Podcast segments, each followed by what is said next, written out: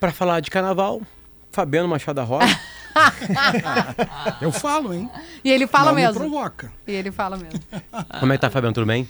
Potter, que alegria estar aqui. Muito bem. Primeira vez que eu vim ao programa com, com No você, com estúdio, o PG, né? com a Kelly. Uma alegria muito grande. Obrigado pelo carinho. Prazer é nosso. Doutor Obrigado. Fabiano, advogado especializado. É, em- em- em- tá se especializando muito em redes sociais, né, doutor Fabiano? Especialmente nisso, em ofensas, na virulência, É, no a ódio pauta, a pauta nas do redes programa é sociais. essa. A Hoje pauta é do programa é redes. essa aí. A pauta do programa é o seguinte: é, é, a, a palavra chegou. E final- só uma- um breaking news aqui do jornal o Globo é, de que morreu Wilson Fittipaldi, ex-piloto, é isso, né? Que chegou aqui aos 80 anos. Mas enfim, fechado. Que não é o Hermes, que não é o o irmão Hermes. dele, né? Enfim, já confirmamos isso. Ahn, a pauta, Fabiano, é a seguinte. Finalmente, a gente está numa, numa, num momento da história da humanidade, estou falando de sapiens mesmo, onde todo mundo pode falar. Quando eu falo todo mundo, eu exagero, né? Tem países que não tem como falar, enfim, enfim. As liberdades não são para todos, mas enfim, criaram um, um meio de comunicação, né? Que as pessoas podem expressar o que pensam, né? Antes tinha só quem tinha a voz era eu digo que podia chegar em todo mundo, né? Antes lá na vai para a filosofia grega, eram nas praças, os caras falavam nas praças, enfim, né? Aí depois vieram os meios de comunicação mesmo, rádio, TV, jornal, revista, né, que teve a potência de amplificar isso, né? Então tu teria que estar dentro de um desse sistema para falar. E aí veio a internet, com a internet as redes sociais e aí tu vai lá, escreve um texto no Facebook, grava um vídeo no TikTok, faz um podcast no Spotify, né? Ah, nenhum desses tu paga para fazer. Tu vai pagar pela internet, vai pagar pelo aparelho, enfim, mas tu não precisa pagar para estar ali dentro. Não, mas democratizou a As produção vozes de chegaram. conteúdo. As vozes chegaram. Isso foi maravilhoso. Um movimento espetacular para muitos sentidos. Mas ao mesmo tempo começou a aparecer mais pra gente que também tinha um esgoto que sempre existiu e o esgoto agora tá fedendo, né? E as pessoas não dão muita bola para isso, né? De todo mundo. É, a, a- desimportância da palavra falada e colocada para fora, ela tá meio explícita. Ninguém se importa se é presidente, se não é presidente, se é deputado, se não é deputado, se é, se é médico ou não, enfim, todo mundo quer falar. E as pessoas acham que falar, beleza, que tá tudo certo falar, que eu posso também discutir, porque eu posso falar, posso discutir, ninguém. Eu posso xingar, eu posso ser né, preconceituoso e que não dá nada. A sensação é essa. Então por isso que a gente também te trouxe aqui para falar sobre esse sentimento de não dá nada. Eu posso escrever um texto, posso criar uma conta fake, falar, enfim. Eu sei que foi um preâmbulo gigantesco aqui, né? Mas eu queria também mostrar para as pessoas por que, que a gente está falando sobre isso, né? Que é o processo de azar, não dá nada. É isso que as pessoas fazem, pensam. Eu acho que é isso que as pessoas pensavam e cada vez pensam menos. Eu me lembro que uma vez eu comentei no programa Fantástico um caso grave envolvendo a Luísa Sonza e o Whindersson Nunes e a Xuxa, enfim. E, e- e- Potter era muito projetado em pessoas famosas e hoje cada vez mais a gente vê o efeito na vida de qualquer ser humano, de- enfim, de uma pessoa anônima. Ah, Recentemente vimos aí um caso de uma menina que se suicidou, etc. Então, ah, o caso da Choquei, verdade. o caso da Choquei, da Jéssica, enfim. E que, inclusive, agora tem grandes debates sobre modificações legislativas. Querendo ou não, o processo vai se dando um pouco na vida real, e a vida real empurra um pouco a pauta. Mas te respondendo de uma forma objetiva, e aos ouvintes da Rádio Gaúcha nessa manhã, cada vez mais fica claro que o não vai dar nada está acabando. Ótimo. Está dando. Por exemplo, o próprio inquérito das fake news que tramita no Supremo Tribunal Federal começa a gerar punições a partir é, todo esse novelo vai lá nas redes sociais, vai na desinformação. E aqui tem um ponto que eu acho que é fundamental ficar claro para os ouvintes. Existe, quando a gente pensa de internet, redes sociais e comunicação nas redes, tem dois fenômenos que, na minha opinião, estão muito claros. De um lado, aquilo que é espontâneo. Você foi lá, fez uma postagem, fez um vídeo, fez um TikTok, expressou a sua opinião dentro do sagrado, da sagrada liberdade de expressão, isso acontece. Mas tem de outro lado uma desinformação, fake news, ódio, que é movido por dinheiro, que é movido por estratégias, que é movido por robôs, que é movido por hubs de tecnologia que estão em outros lugares do mundo a partir de, de, de interesses que não tem nada a ver com a liberdade de expressão. Tem a ver com a política, tem a ver com negócios, tem a ver com a desestabilização de uma empresa, com a desestabilização de uma marca, com a perseguição de um influenciador, de um político, de um empresário. E aí agrava quando é um- uma questão acho que organizada, orquestrada, quando, quando tem uma um, por trás uma organização? Cada dia mais, Kelly, cada dia mais se percebe de que aquela, aquela visão, sabe, Potter, um pouco até romântica, da pessoa que fez a sua postagem lá na sua casa, no seu telefone, isso é uma coisa. Outra coisa é você ter fazendas de bots, como se fala, lá na leste europeu, na Eslovênia, na Croácia, enfim, em que num toque você dispara 100 mil mensagens de ódio contra uma pessoa. Eu me lembro, assim, quando eu acompanhava um pouco mais uh, algumas pesquisas que, que identificavam pessoas que eram alvo desse tipo de ataque. Por exemplo, uma pessoa aqui do Rio Grande do Sul que vocês conhecem, a Manuela Dávila, política, uma pessoa que sempre foi muito combativa nas redes sociais, ela postava alguma qualquer coisa nas suas redes, em questão de minutos, era uma avalanche de, de, de, de, de ataques, de, de, de mensagens, de compartilhamentos, e aquilo ficava claro que não era PG natural, ou como se diz na linguagem técnica, não era orgânico. Aquilo de fato era uma estratégia para atacar a pessoa da Manuela Dávila.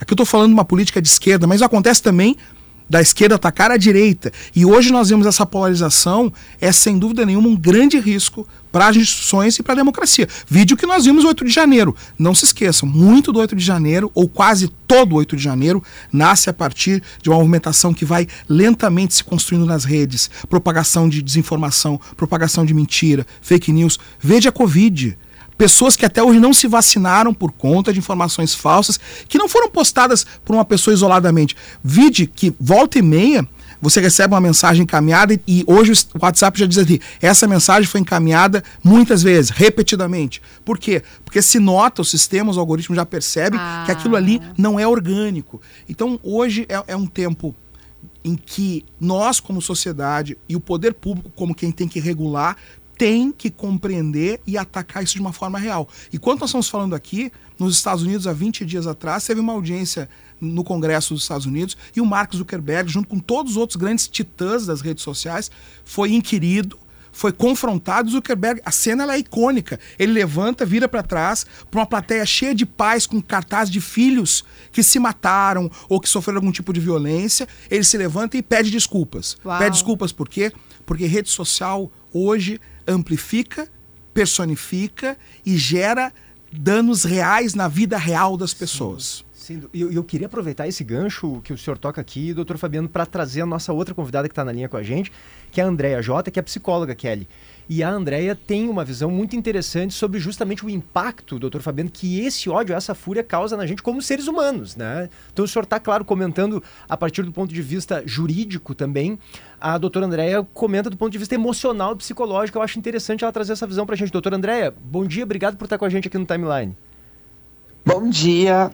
Como é que a gente deve lidar com isso? Porque isso que o doutor Fabiano uh, uh, falava agora é um ambiente muito tóxico é, é, muito violento. Então, algumas pessoas, talvez com uma estrutura emocional ainda não tão formada, como os adolescentes, no caso, né, doutor Fabiano, que o senhor mencionava sobre o pedido de desculpas do Mark Zuckerberg, eles ficam absolutamente transtornados. Mas eu tô falando do adolescente, mas nós também não ficamos Abalado. muito atrás, né? A gente se abala. Houve momentos em que a gente ficou muito tensos e acho que nossos ouvintes uh, também tem muitos momentos assim, de sentirem aquela toxicidade, aquela virulência muito presente, isso faz mal para a vida. Como é que a gente lida com isso?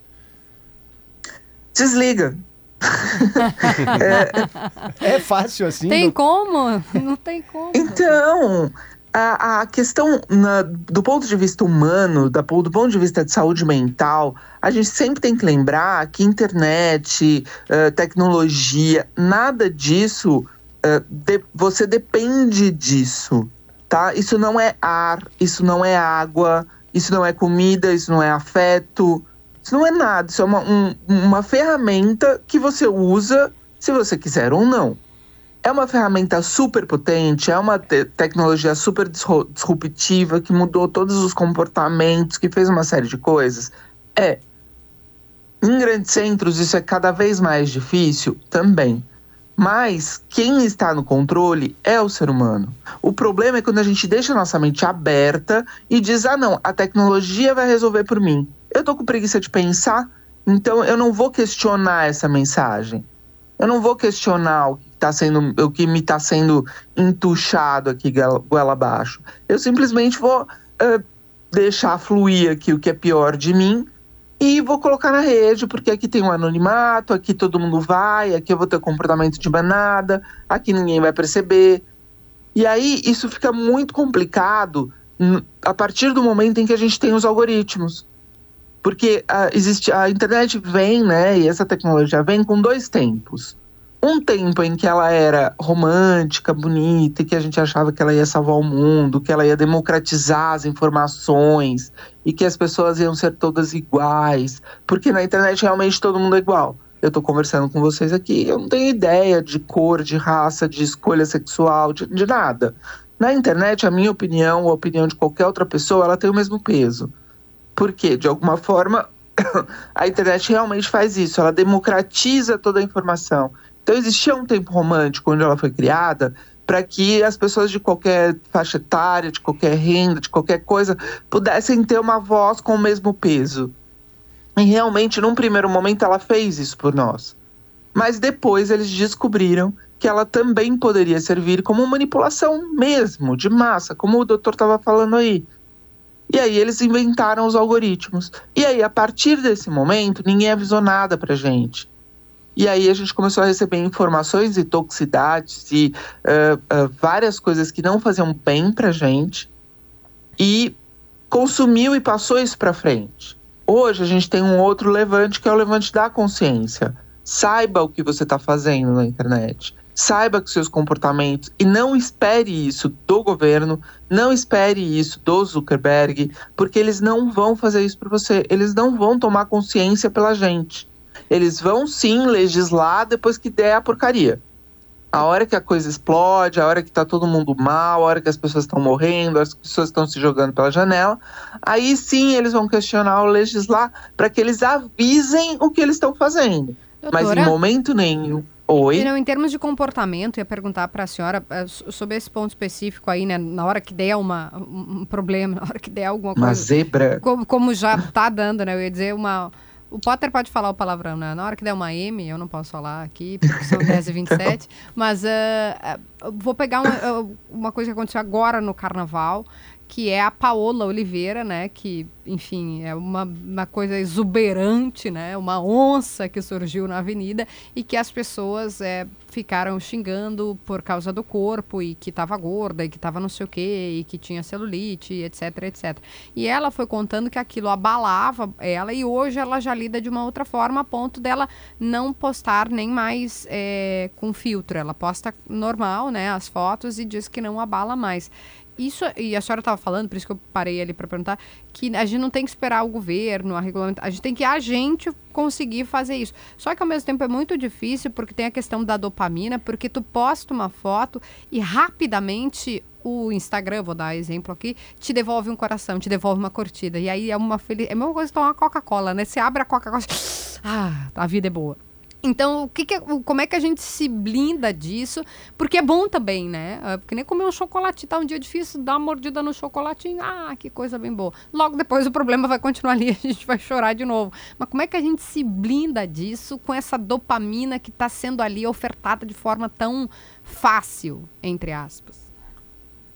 Então, o controle continua sendo, e quando a Paula diz, ah, não, agora isso não me afeta mais, é porque de certa forma ela foi para alguma algum lugar conversar sobre isso, digerir isso e, e de alguma forma uh, em começar, começou a entender isso de uma outra forma. Uh, é, continua sendo interno. Uh, a dopamina ela tem que ser regulada. Acho que viver sem a dopamina a gente não vai conseguir em algum aspecto, a gente sempre vai estar tá buscando esta dopamina, né? A questão é você ter consciência da quantidade de dopamina que esta tecnologia pode te, te, te oferecer antes de te fazer mal. Você fala da Paola, mas a gente tem a Vanessa que entrou para um espaço, a Vanessa do BBB, que entrou para um espaço que ninguém está é. falando, que é, ela surtou, ela, ela teve um surto psicótico por conta de uso. Porque a Paola é mais velha, ela não foi criada na tecnologia. A Vanessa é uma pessoa que. um adulto criado uhum. dentro da tecnologia. A menina é um que apertou o botão, que... né? Essa é que Lopes, desistiu, né? né? Desde o começo, é a menina que desistiu. Desde o começo da vida dela, ela existe com o celular na mão. E aí você tira o celular dessa pessoa. Ah. E essa pessoa começa a criar fanfics e não sabe mais o que é realidade e fantasia.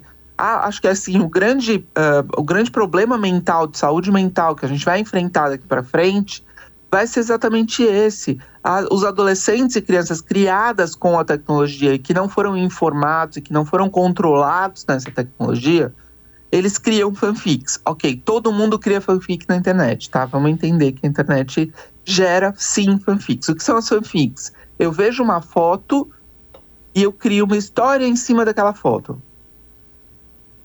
Um dos exemplos de fanfics que se cria. Eu vejo um comportamento de alguém que eu gosto e eu crio uma história em cima daquilo. Eu tenho um ciúme baseado em cima de uma foto que eu vi. Eu tenho um julgamento baseado em cima de um, um post que eu li.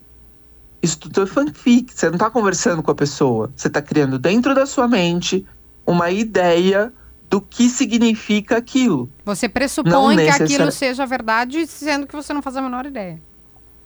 Exatamente. Sendo que só- Você, você teve um- uma, né, uma ponta de um iceberg ali. Todo mundo faz fanfic? Todo mundo faz. A questão é quando você perde a noção da realidade de tanta fanfic que você cria. De Eu- tanta estímulo de internet que você vê. Doutor, deixa eu fazer uma mistura aqui de, de direito com psicologia. Doutor Fabiano Machado da Roça, por favor. Converse, faça uma pergunta que nós aqui Mas não eu- conseguiríamos fazer juntando esses Eu dois meios. encaminhar para o doutor Fabio a partir do que disse a, a psicóloga. Posso? Claro, óbvio. Não, porque eu ia Pode, perguntar. por favor. A, a partir do que a doutora André está dizendo, doutor Fabiano, que a gente percebe é que é brabo se livrar das redes sociais, né? Porque, porque assim, as, as pessoas têm uma necessidade até profissional. Eu percebo, tem. Vamos pegar um exemplo de um médico, doutor Fabiano, que seja muito bom na sua área, um- um cirurgião plástico. Ele pode ser o melhor de todos, mas se ele não tem as redes sociais, parece na sociedade contemporânea que ele é meio incompleto. Que ele não existe. Exato. O cara que tem, o, o médico que sabe usar as redes sociais bem, e é um bom cirurgião também, daqui a pouco, ele não é tão bom quanto o outro que não sabe usar. Mas o ele, mundo de por advocacia é a saber mesma usar coisa, as né? redes sociais, ele consegue até um impacto Mas- eh, na carreira dele melhor. Mas, PG, eu desculpa, eu vou dialogar com a tua posição. Fica à vontade. É, você deu o exemplo do médico. Posso dar outro exemplo? Pode, Eu. deve. Eu, É. Fabiano. Meu exemplo. Doutora, eu não tinha nenhuma rede social até maio de 2020. Porque em algum momento da minha. E aí tem uma fala da, da André que para mim é sensacional, Kelly, que é nós aqui nessa mesa somos adultos que consomem rede social. Ah, os jovens são pessoas criadas e se tornam adultos nas redes sociais. Ah, Hoje se fala muito da mudança da plasticidade, de uma mudança neural de É. comportamento, etc. Eu não vou de jeito nenhum entrar na sua seara, Andréia, mas, mas muda a forma com que a gente se relaciona e a gente reage e, e- e a química acontece em nós. Eu não tinha rede social até maio de 2020.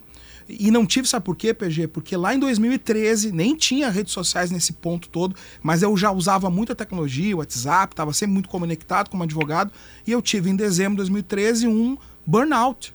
Eu simplesmente eh, tive uma estafa mental tamanha Exatamente. que o meu médico na época disse: tem que desligar completamente o telefone. Sabe o que que eu fiz, André? Eu peguei o telefone, desliguei, botei numa gaveta, botei numa gaveta, era ali pelo dia 20 de dezembro de 2013, PG. E as primeiras horas depois eu tremia, Potter. E, a- e eu tô dizendo isso aqui para os ouvintes de uma maneira concreta. Eu tremia. Era abstinência. Eu queria pegar o telefone para responder, para ver, e, e- e- não tinha o telefone, estava numa gaveta. No final daquele dia, foi um dia excruciante, foi um dia muito duro. A paz que tomou, que tomou conta de mim, eu voltei a ler. Eu tinha parado de ler, eu sou um homem que leio muito, hoje em dia voltei. Então, eu percebo que cada dia mais isso afeta a vida das pessoas. Eu não vou entrar na dimensão psicológica, mas a- quando a Andréia diz, ah, desliga. Todo mês de dezembro, esse ano, quando chega no final do ano, eu desligo. Eu fico 10, 15 dias sem nenhum equipamento eletrônico. Isso é muito difícil. Porque, de fato, PG, a gente depende das redes sociais. Eu voltei em maio, melhor dizendo, eu criei rede social em maio, Instagram Trabalho. e LinkedIn, porque é necessário. Hoje eu gravo vídeos, eu posto coisas, mas com muito comedimento. Agora aconteceu esse caso aqui da Brigada Militar, esse caso eh, de prisão de um negro, eh, de um branco, toda essa questão que aconteceu. Eu fui, eu recebi inúmeras mensagens. Por que, que o senhor não está comentando? Por que, que o senhor não está falando nada sobre isso? Está se omitindo? Eu digo, não, eu não preciso falar sobre tudo ao mesmo tempo, ter opinião sobre tudo, me posicionar sobre tudo. Também há uma demanda que ela é injusta e que se você tem maturidade humana, você consegue modular e fazer como a doutora disse, daqui um pouco desligar o telefone ou dizer para si mesmo, eu não preciso opinar sobre isso. Se você não tem essa maturidade, sabe só o que acontece. Eu não queria ser jovem nos dias de hoje. É, Esses dias eu ouvi uma pessoa dizer, André, ah, a juventude de hoje é mais fraca. Sério? Como é que vocês viveriam indo no colégio, sendo, tendo 360 graus, gente te olhando o dia inteiro, e foto, e, e postagem, e cyberbullying? Como é que a gente viveria isso? São tempos muito, muito complexos e muito injustos e muito duros sobre essa juventude. Uma juventude, por exemplo, no meu tempo de colégio, PG, eu olhava as meninas, ia lá, mandava um bilhetinho, queria sair, queria namorar. Hoje, você vê os jovens reunidos, 10, 15 jovens numa roda, eles estão todos no telefone. O que, que isso vai impactar de relacionalidade, de relações afetivas, de amadurecimento, de lidar com as suas limitações, com o corpo, com as falhas, com a autoimagem? Eu não, eu não tenho noção de onde a gente ser, vai chegar. pode ser essa pergunta para André? Pode ser esse desabafo, porque aqui eu já tô. Eu, eu vou até economizar uns minutos da minha terapia agora com a André. É o que a gente faz nesse programa, né, É que o Potter? teu É uma terapia desabafo- coletiva. O teu desabafo, no final, tem uma, um questionamento, tem uma, uma, uma frase de interrogação. E aí, doutor Pra André? onde é que a gente vai, né? Essa Então, eu acho Não, fo- é focando que- em quem tá então. mergulhado desde o primeiro nascimento. Eu tirei foto do meu filho com. é, eu tenho um vídeo do meu filho. O primeiro segundo do meu filho no planeta Terra, os dois, tem o vídeo deles. já tava na rede social. É, Até esse vídeo eu não publiquei. Mas né? tava Mas no assim, WhatsApp que seja. é, no grupo da família foi. No meu foi. tá na rede Foi. social no momento que ele que sai a cabeça. Enfim, por favor, professor. e é parto. André, é aí. Então, eu acho que a gente tem aí ah, várias questões envolvidas nesse sentido. E aí as coisas se misturam um pouco até politicamente falando, né? Então a gente tem um país em que o WhatsApp é liberado, né? Então a gente tem um país em que o Zu- o Zuckerberg paga para as empresas para que elas ah, liberem o WhatsApp para todo mundo, né? Então nem todo mundo tem internet, mas todo mundo tem WhatsApp e Facebook, né? E aí isto é uma questão política, tá? Isto é uma questão não deveria ser permiti permitido. Isto pode acontecer, porque o que, o que te, eh, de alguma forma, salvaguarda na internet é você ter uma diversidade, é você poder estar em várias bolhas, você poder furar as suas próprias bolhas. Então, eh, é o uso que você faz, é a qualidade do uso que você faz que, de certa forma, te protege ali dentro. Mas, no geral, é não tem volta, tá? Pós-pandemia, fomos todos inseridos, as, as últimas ah, ah, grandes instituições, como igreja e escola, que de alguma forma ainda resistiam à tecnologia, se enfiaram na tecnologia de cabeça. Então, temos tudo, né? A gente passa por dois, três anos em que tudo acontece pela internet. Tudo, tudo, tudo. Você reza pela internet, você vai para a escola pela internet, você tem lazer pela internet, você, você faz tudo pela internet. Então, nesse momento, a gente teve um hard uso absurdo. O retorno deste hard uso, que é o que a gente está vivendo agora, essa fase transicional de voltar para a realidade face a face. E aí o grande problema é o quanto a nossa face a face é atrativa o quanto você consegue sentir prazer no face a face, em ter relações com outras pessoas, em conversar, em abrir a sua janela, em ver o sol e esse tipo de coisa. Então, eh, esses, eh, as coisas face a face e as coisas dentro da internet, elas tinham que te trazer o mesmo nível de dopamina para que a internet ficasse mais sem graça. Mas eu tenho, tenho dito, né, nas minhas palestras, e o que eu tenho dito em geral é todo mundo vai aprender a lidar com a tecnologia. Então, seu filho que acabou de nascer, você colocou lá o vídeo grudado na cabeça, ah, ele vai aprender a lidar com a tecnologia, ele vai aprender a mexer com o celular, ele vai aprender, ele vai aprender. Se você ensinar, se você não ensinar, se você der, se você não der, ele vai aprender. É ponto pacífico. Todo mundo no futuro lidará com tecnologia. É não tem volta. Só que ele não vai aprender a ser humano se você não ensinar. E- Então, se você não É ensinar forte, o seu é. filho a olhar no olho, se você não ensinar o seu filho a comer na mesa, se você não ensinar o seu filho a, a, a abraçar o amiguinho, a pedir uma desculpa, se você não ensinar o seu filho a não brigar com, com as pessoas, se você não ensinar o seu filho a sociabilizar, se você não, se você não ensinar a parte humana para o seu filho, ele não vai aprender. Posso trazer um exemplo E aí ele pessoal? vai ficar. Um pouquinho de otimismo. Ah, é a terapia, viu, Um pouquinho de Fabiano? otimismo. Vamos lá. Eu voltei a almoçar em casa com meus filhos depois de anos, né? Eu nunca tinha almoçado com eles em casa, né? desde que eles nasceram, porque eu trabalhava num período, enfim. Essa história já foi contada aqui. Eu cheguei em casa e, eu, e, e eles comem com tablet. Comiam no final de semana com tablet, né? Na frente. Incrível. Mesa e os dois com tablet ali, porque era a maneira que eles paravam e comiam. Né? Era mais importante se alimentar bem. Ah, eles estão olhando um desenho e comendo brócolis. Tá tudo certo. Comecei a ver, comecei. Não, não, tá errado. Aí cheguei e falei, vamos mudar? Vamos. Três dias de horror e caos. Halloween, né? É grito. Insanidade. É Halloween. Insanidade. É, é, tirar. Eu não vou exagerar porque tem pesquisa que compara. Tirar cocaína de alguém. Pesadíssimo. Pesadíssimo. Ontem, o maior estava no tablet, chegou, porque agora, agora não tem mais tablet. Né? Liberamos televisão longe, com som mais baixinho lá. Tipo o Jornal do Almoço ligado num restaurante. Sabe? Um, aí, no caso, um desenho. Enfim, eles não ficam assistindo o PG falar no Jornal do Almoço, estão segurando a Blue, né? E aí, ontem, um deles chegou na mesa na hora do almoço e me entregou o tablet. Ó o tablet, papai. Ah. felizes da vida. Não dou mais bola pra televisão, mas eu, eu, eu quero falar que foram três dias De de horror e caos. E hoje eles Ah, estão tá mais bom felizes. Eu ainda, converso com eles. Eles conversam comigo, contam uma historinha, blá blá blá, inventam uma história, mentem, né? Fazem o que eles querem na mesa, só que nós estamos conversando na mesa. Começou a rolar. A televisão tá ligada ainda lá, enfim, às vezes pede pra aumentar, às vezes não pede. Cada almoço tem uma história, um mais participativo, outro menos, enfim. Começou a ser Mas a resolvido. importância da tua presença nesse almoço também, né? Que Foi, algo que a gente já mas foi aqui. horrível. No Era pra primeiro desistir no primeiro minuto. no primeiro minuto. Eles não conseguiam entender a vida de um Então. almoço sem tablet. E agora eles entendem. E não- A força falou, E aí- tudo pra resumir, produtora. A culpa era minha e da minha mulher. Se nós Ah, não bom. enfrentássemos o trabalho de cortar aquele hábito ruim, né, é trabalhoso cortar um hábito ruim. É Co- doloroso, todos os é ruim, é, é é- é difícil.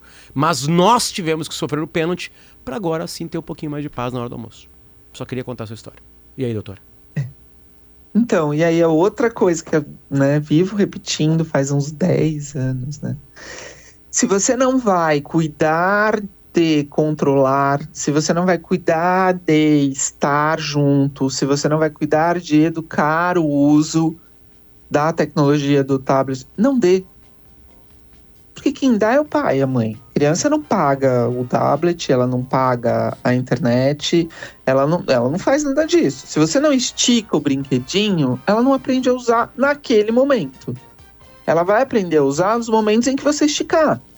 E sim vai aprender. Ponto. Por quê? Porque é atrativo. Criança até os três anos aprende a ler, escrever, ir no banheiro, andar, fazer um monte de coisa. Você acha que ela não vai aprender a usar um tablet? Óbvio que vai.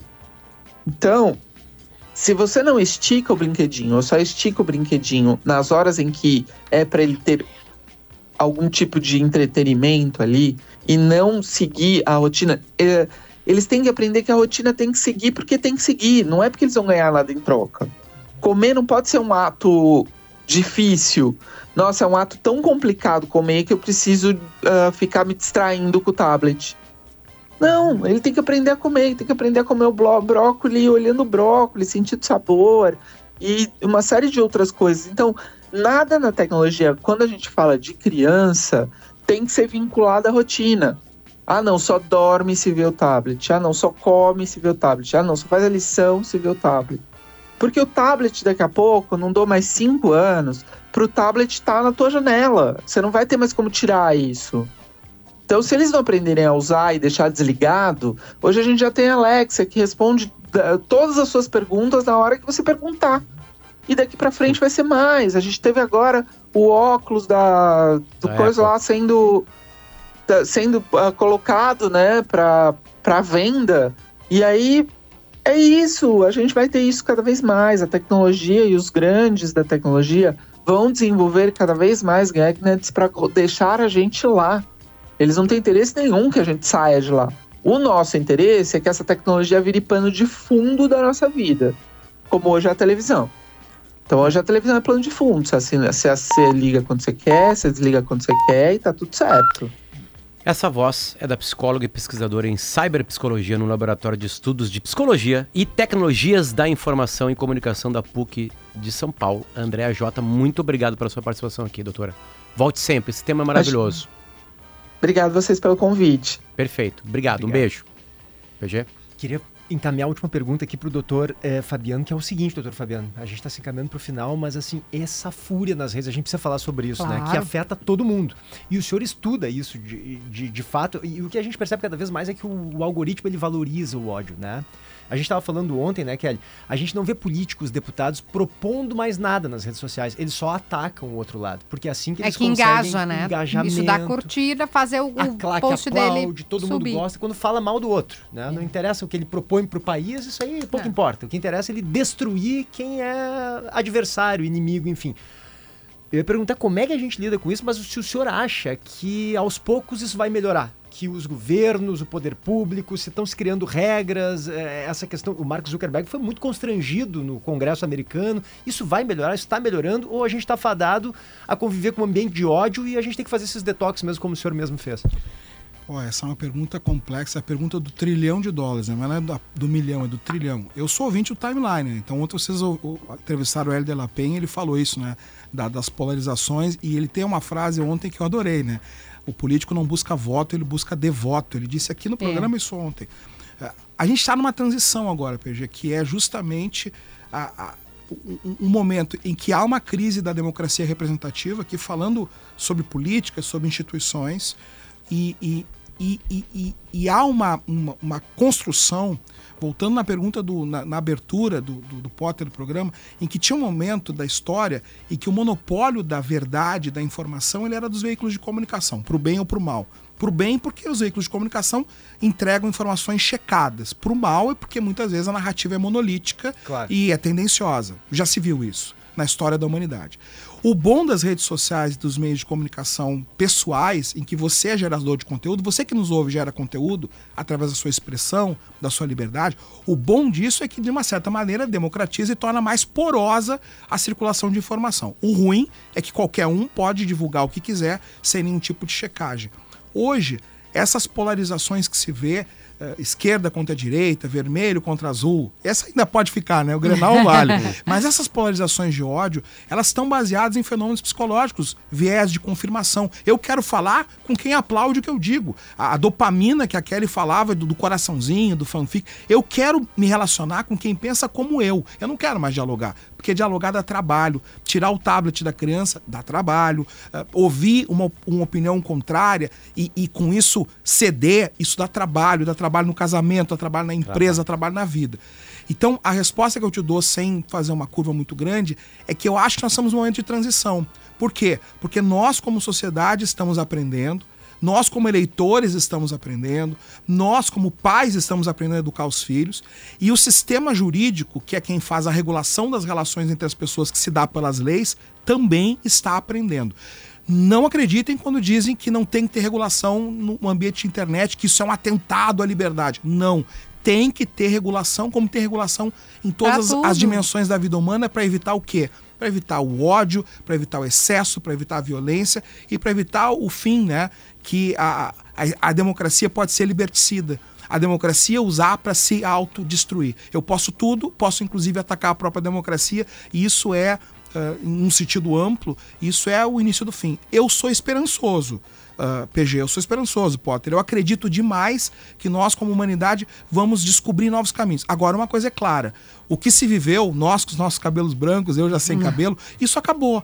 É uma nova, é um novo momento, é um momento de novos desafios e nós, como sociedade, vamos saber enfrentar isso. Eu tenho esperança nisso, sim. Tenho de verdade. Doutor Fabiano, o senhor vai voltar aqui para falar do mesmo tema, outras vezes. Pô, uma alegria Obrigado muito pelo grande. carinho. Fabiano Machado da Rosa, advogado. Cadê o livro novo? Mostra ali na, na- na- na- Ah, aqui na câmera. Mostra lá. Aqui, Tá no lançando. momento merchan. Gestão de crises e diversidade. Só aí já, já, já gerou um. Fabiano Machado da Rosa. Esse é um novo livro que fala um pouco sobre isso, como as crises nascem a partir do que a gente menos espera. Um post errado, uma- uma- um pensamento errado e, e- e o ódio se propaga. O ódio se propaga mais que o amor. Esse é um grande desafio da sociedade nos dias de hoje. Obrigado pela presença.